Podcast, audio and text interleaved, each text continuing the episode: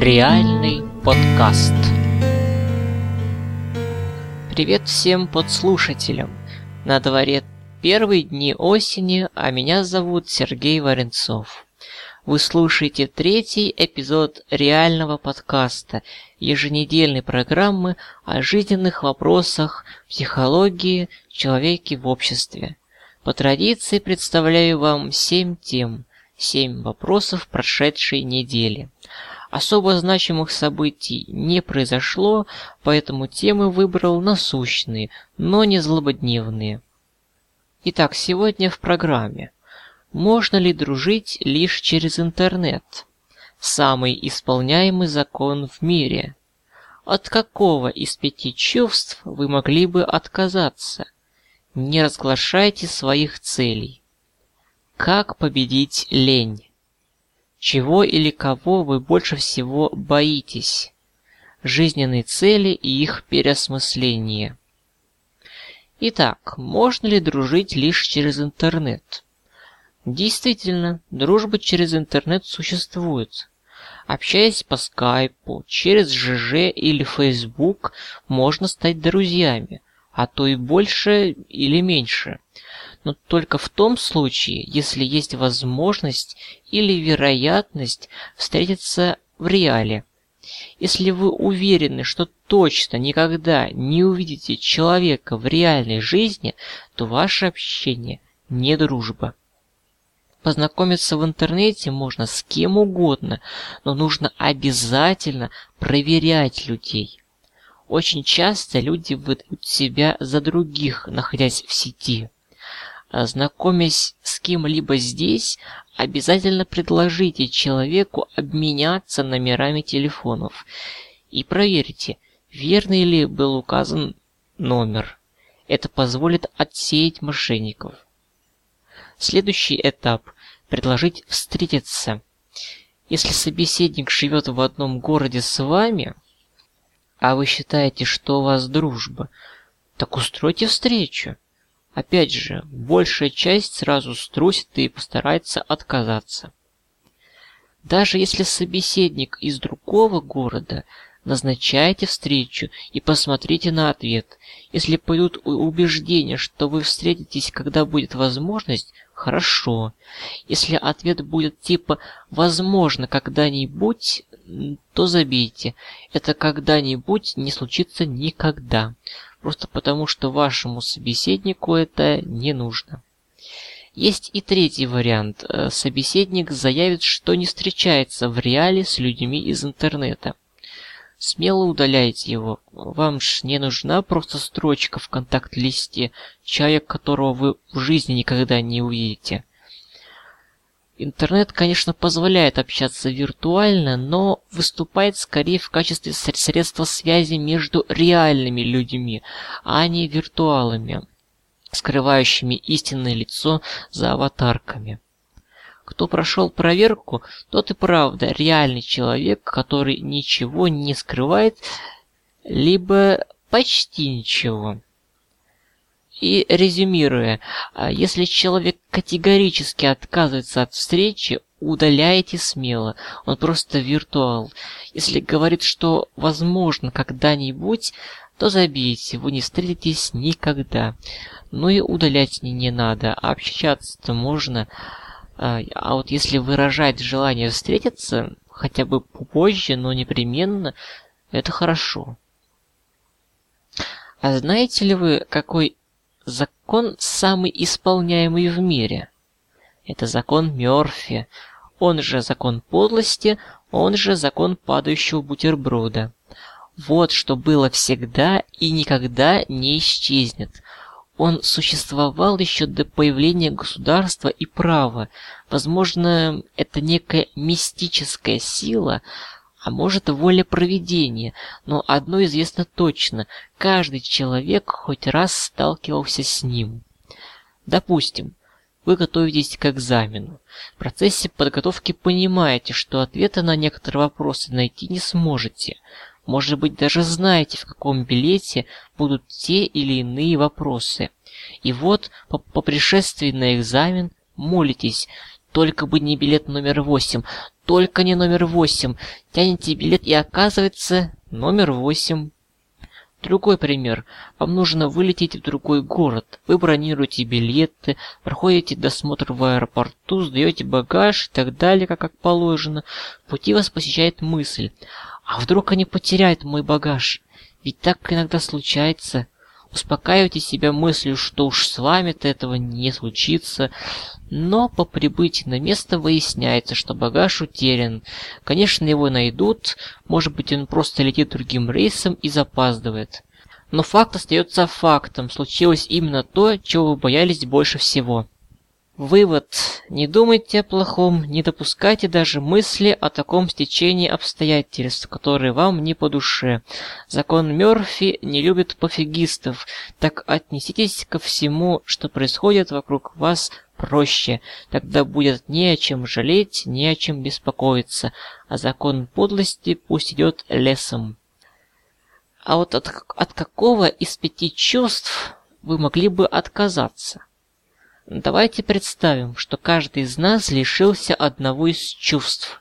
Имею в виду зрение, слух, осязание, обоняние и вкус. Согласитесь, потерять зрение – это страшнее, чем потерять чувство вкуса.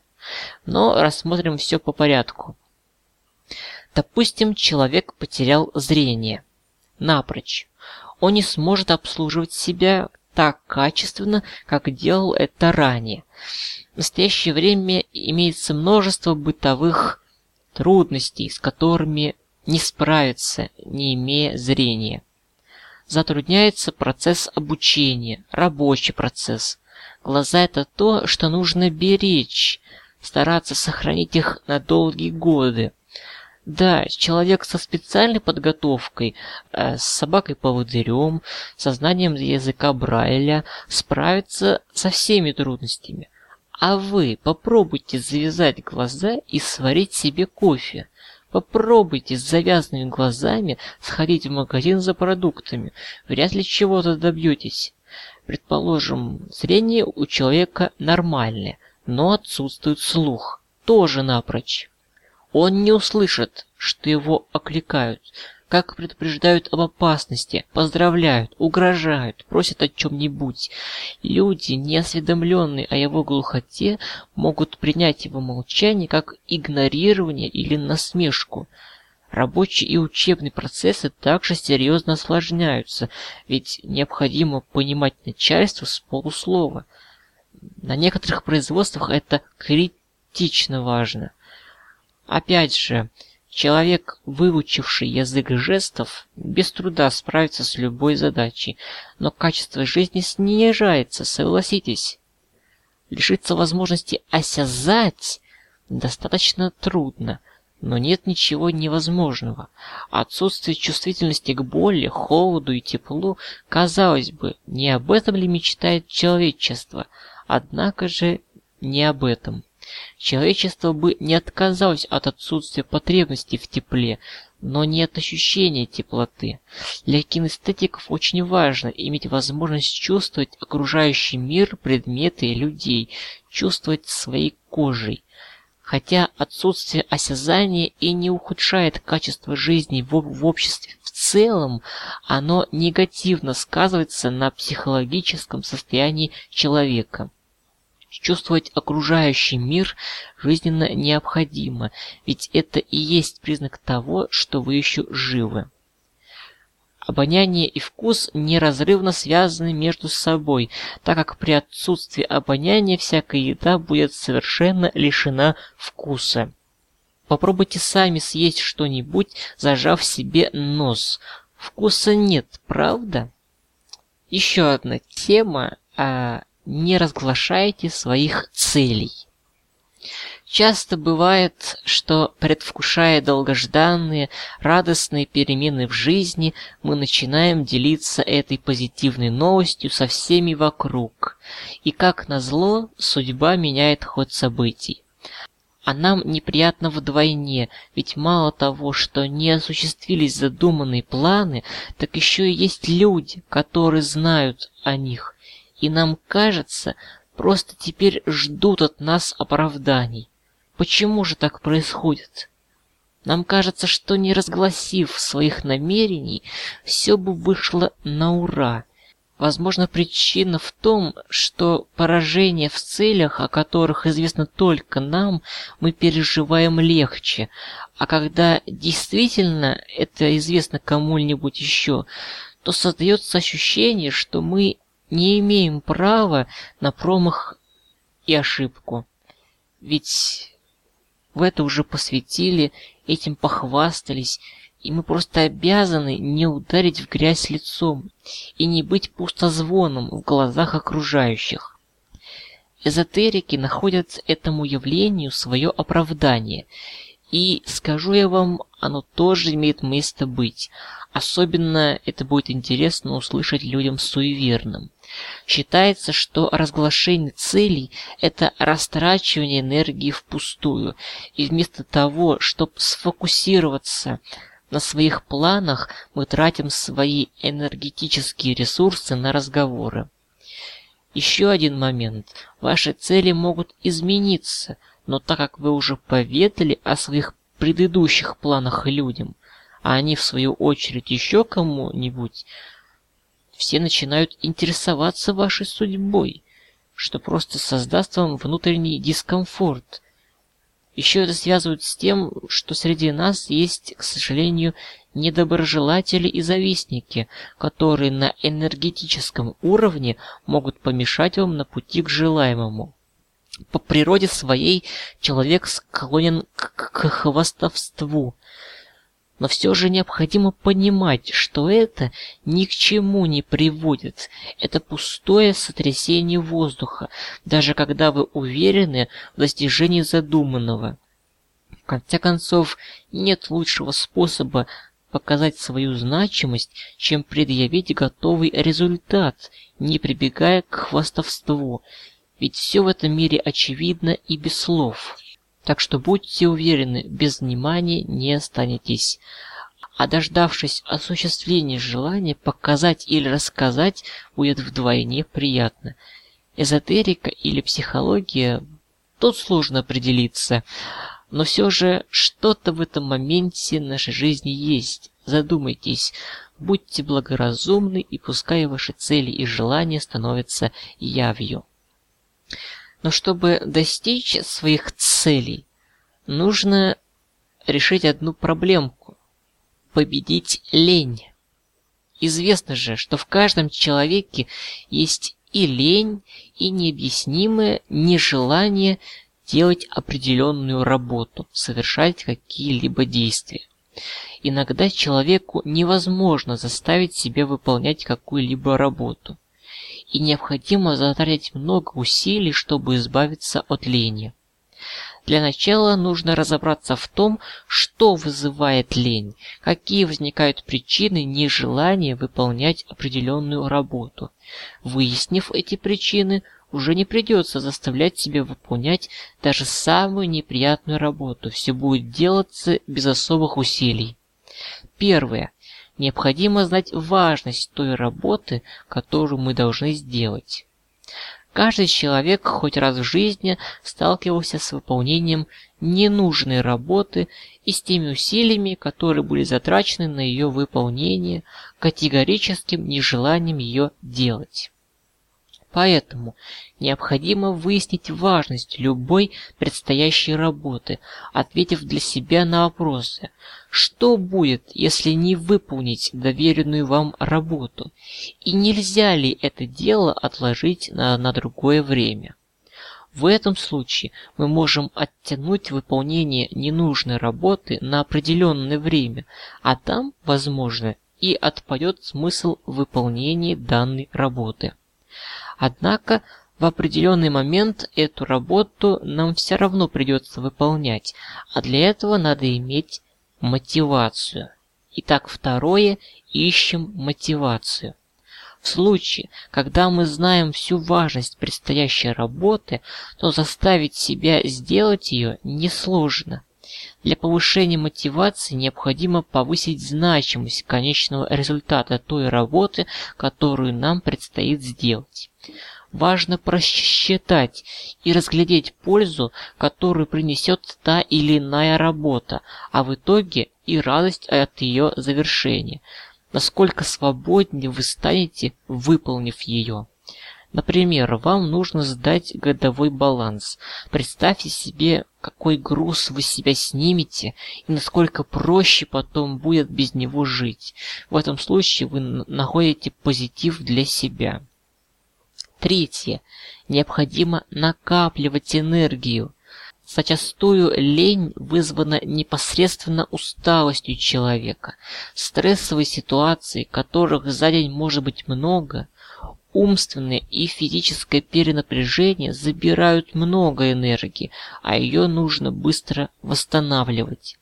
Для этого надо периодически устраивать себе небольшой отдых можно переключиться на какую-нибудь другую деятельность, а иногда просто очень полезно пройтись и отвлечься на несколько минут от работы.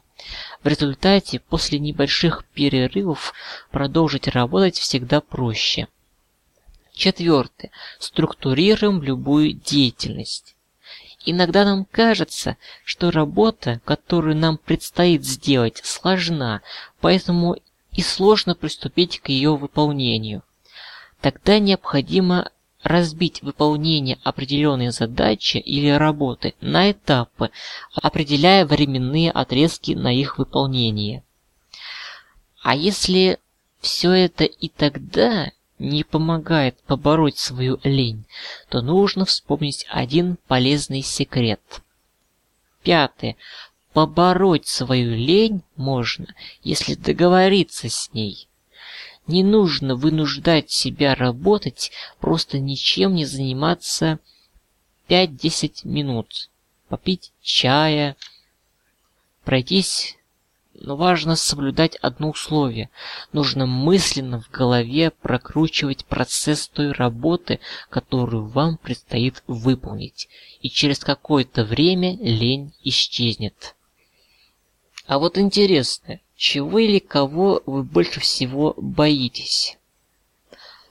Рассмотрим самые распространенные страхи, которые испытывает подавляющее большинство людей. Наверное, у каждого из вас есть как минимум один страх, но такой неконтролируемый, что вы не можете с ним справиться. Например, страх высоты. Кто рискнет залезть на телебашню? Нет, ну конечно понятно, что доступ запрещен, но если представить теоретически, что вам предложили забраться на телебашню высотой, ну, например, 150 метров, вы бы это сделали? Нет никакой страховки. Чего бояться-то? Что с того, что высота внушительная? Вы же лазили на горки в детстве и не ломали себе позвоночники, а здесь просто побольше высота. А может, вы боитесь лестниц? Этот страх тоже распространен. Вот только не надо проводить забеги по 560 ступеням Чкаловской лестницы, пытаясь доказать, что я не прав. Есть масса небольших, но крутых лестниц. Особенно хорошо, если между ступенями есть просветы, а под лестницей пустота. Ах да, в идеале лестница должна быть деревянной. Если вас не пугают столь открытые пространства, кои сами являются нередко объектом страха, то, может быть, вы боитесь замкнутых пространств? Не стоит сразу заходить в лифт и нажимать кнопку «Стоп». Попробуйте полежать в закрытом гробу с доступом воздуха хотя бы полчаса, насколько хватит вашей выдержки. Думаете, что если сможете нацепить червя на крючок, то не боитесь червей? А попробуйте достать мешок червей и засунуть в него руку. Приятное ощущение. Вот так же со всеми остальными насекомыми, рептилиями, крысами, прочей живностью. По отдельности они безобидны, но когда их много... Но все вышеперечисленные страхи всего лишь капли в море страха. Боязнь смерти, полетов, общества, воды, да практически всего. Все это существует в обществе. И последняя тема – жизненные цели и их переосмысление. Люди часто переживают из-за мелочей. А как найти выход из сложившейся серьезной жизненной ситуации, знают далеко не все. В нашей жизни почти все возможно поправить и изменить, но есть то, чего никогда нельзя исправить. Это смерть. Она ждет каждого человека. Все о ней когда-либо задумывались, всех интересовал вопрос о смысле жизни. И неизвестно, что пугает больше, мысли о собственной смерти или смерть близкого человека. Для того, чтобы жизнь была полноценной, каждому человеку необходимо осуществить свою цель или несколько целей. Кто-то мечтает стать врачом и лечить больных, кто-то хочет стать учителем и отдавать свою душу детям. Возможно, что-то не получится, но пробовать осуществить свою мечту необходимо, хотя бы для того, чтобы, сидя в пожилом возрасте где-то у камина и вспоминая свою прошедшую жизнь, не казнить себя за то, что вы даже не сделали попыток для осуществления своей мечты. Серьезной жизненной переделкой является и развод. Даже если он избавит вас от старых проблем и страха, все равно ощущение одиночества или свободы, к которой вы не привыкли, заставляет вас тревожиться.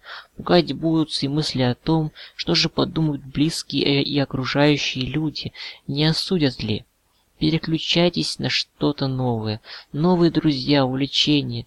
Займите себя домашними делами, погрузитесь в работу с головой. Сделайте так, чтобы у вас не оставалось свободного времени на другие мысли.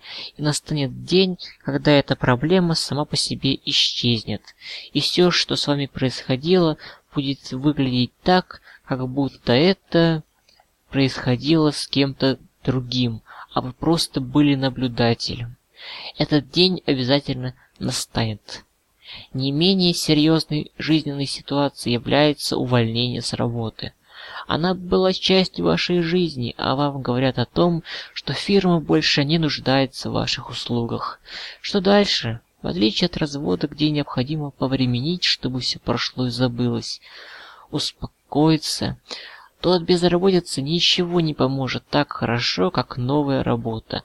Расслабляться не стоит, а лучше как можно раньше заняться поиском новой работы. В заключение хотелось бы напомнить о том, что из любой ситуации есть выход. Поправить можно абсолютно все, кроме смерти. Поэтому живите и радуйтесь. Пусть мелкие жизненные неурядицы не ставят вас в тупик, Помните о том, что все плохое обязательно позабудется, и не забывайте о том, что мысли порождают действия. Вот и все, что хотел рассказать сегодня. Подписывайтесь на новые выпуски, подписывайтесь также на мой блог ssvarenцов.ru, мультиформатный генератор идей. Оставляйте комментарии, делитесь с друзьями. Все только начинается. У микрофона был Сергей Варенцов. До новых встреч!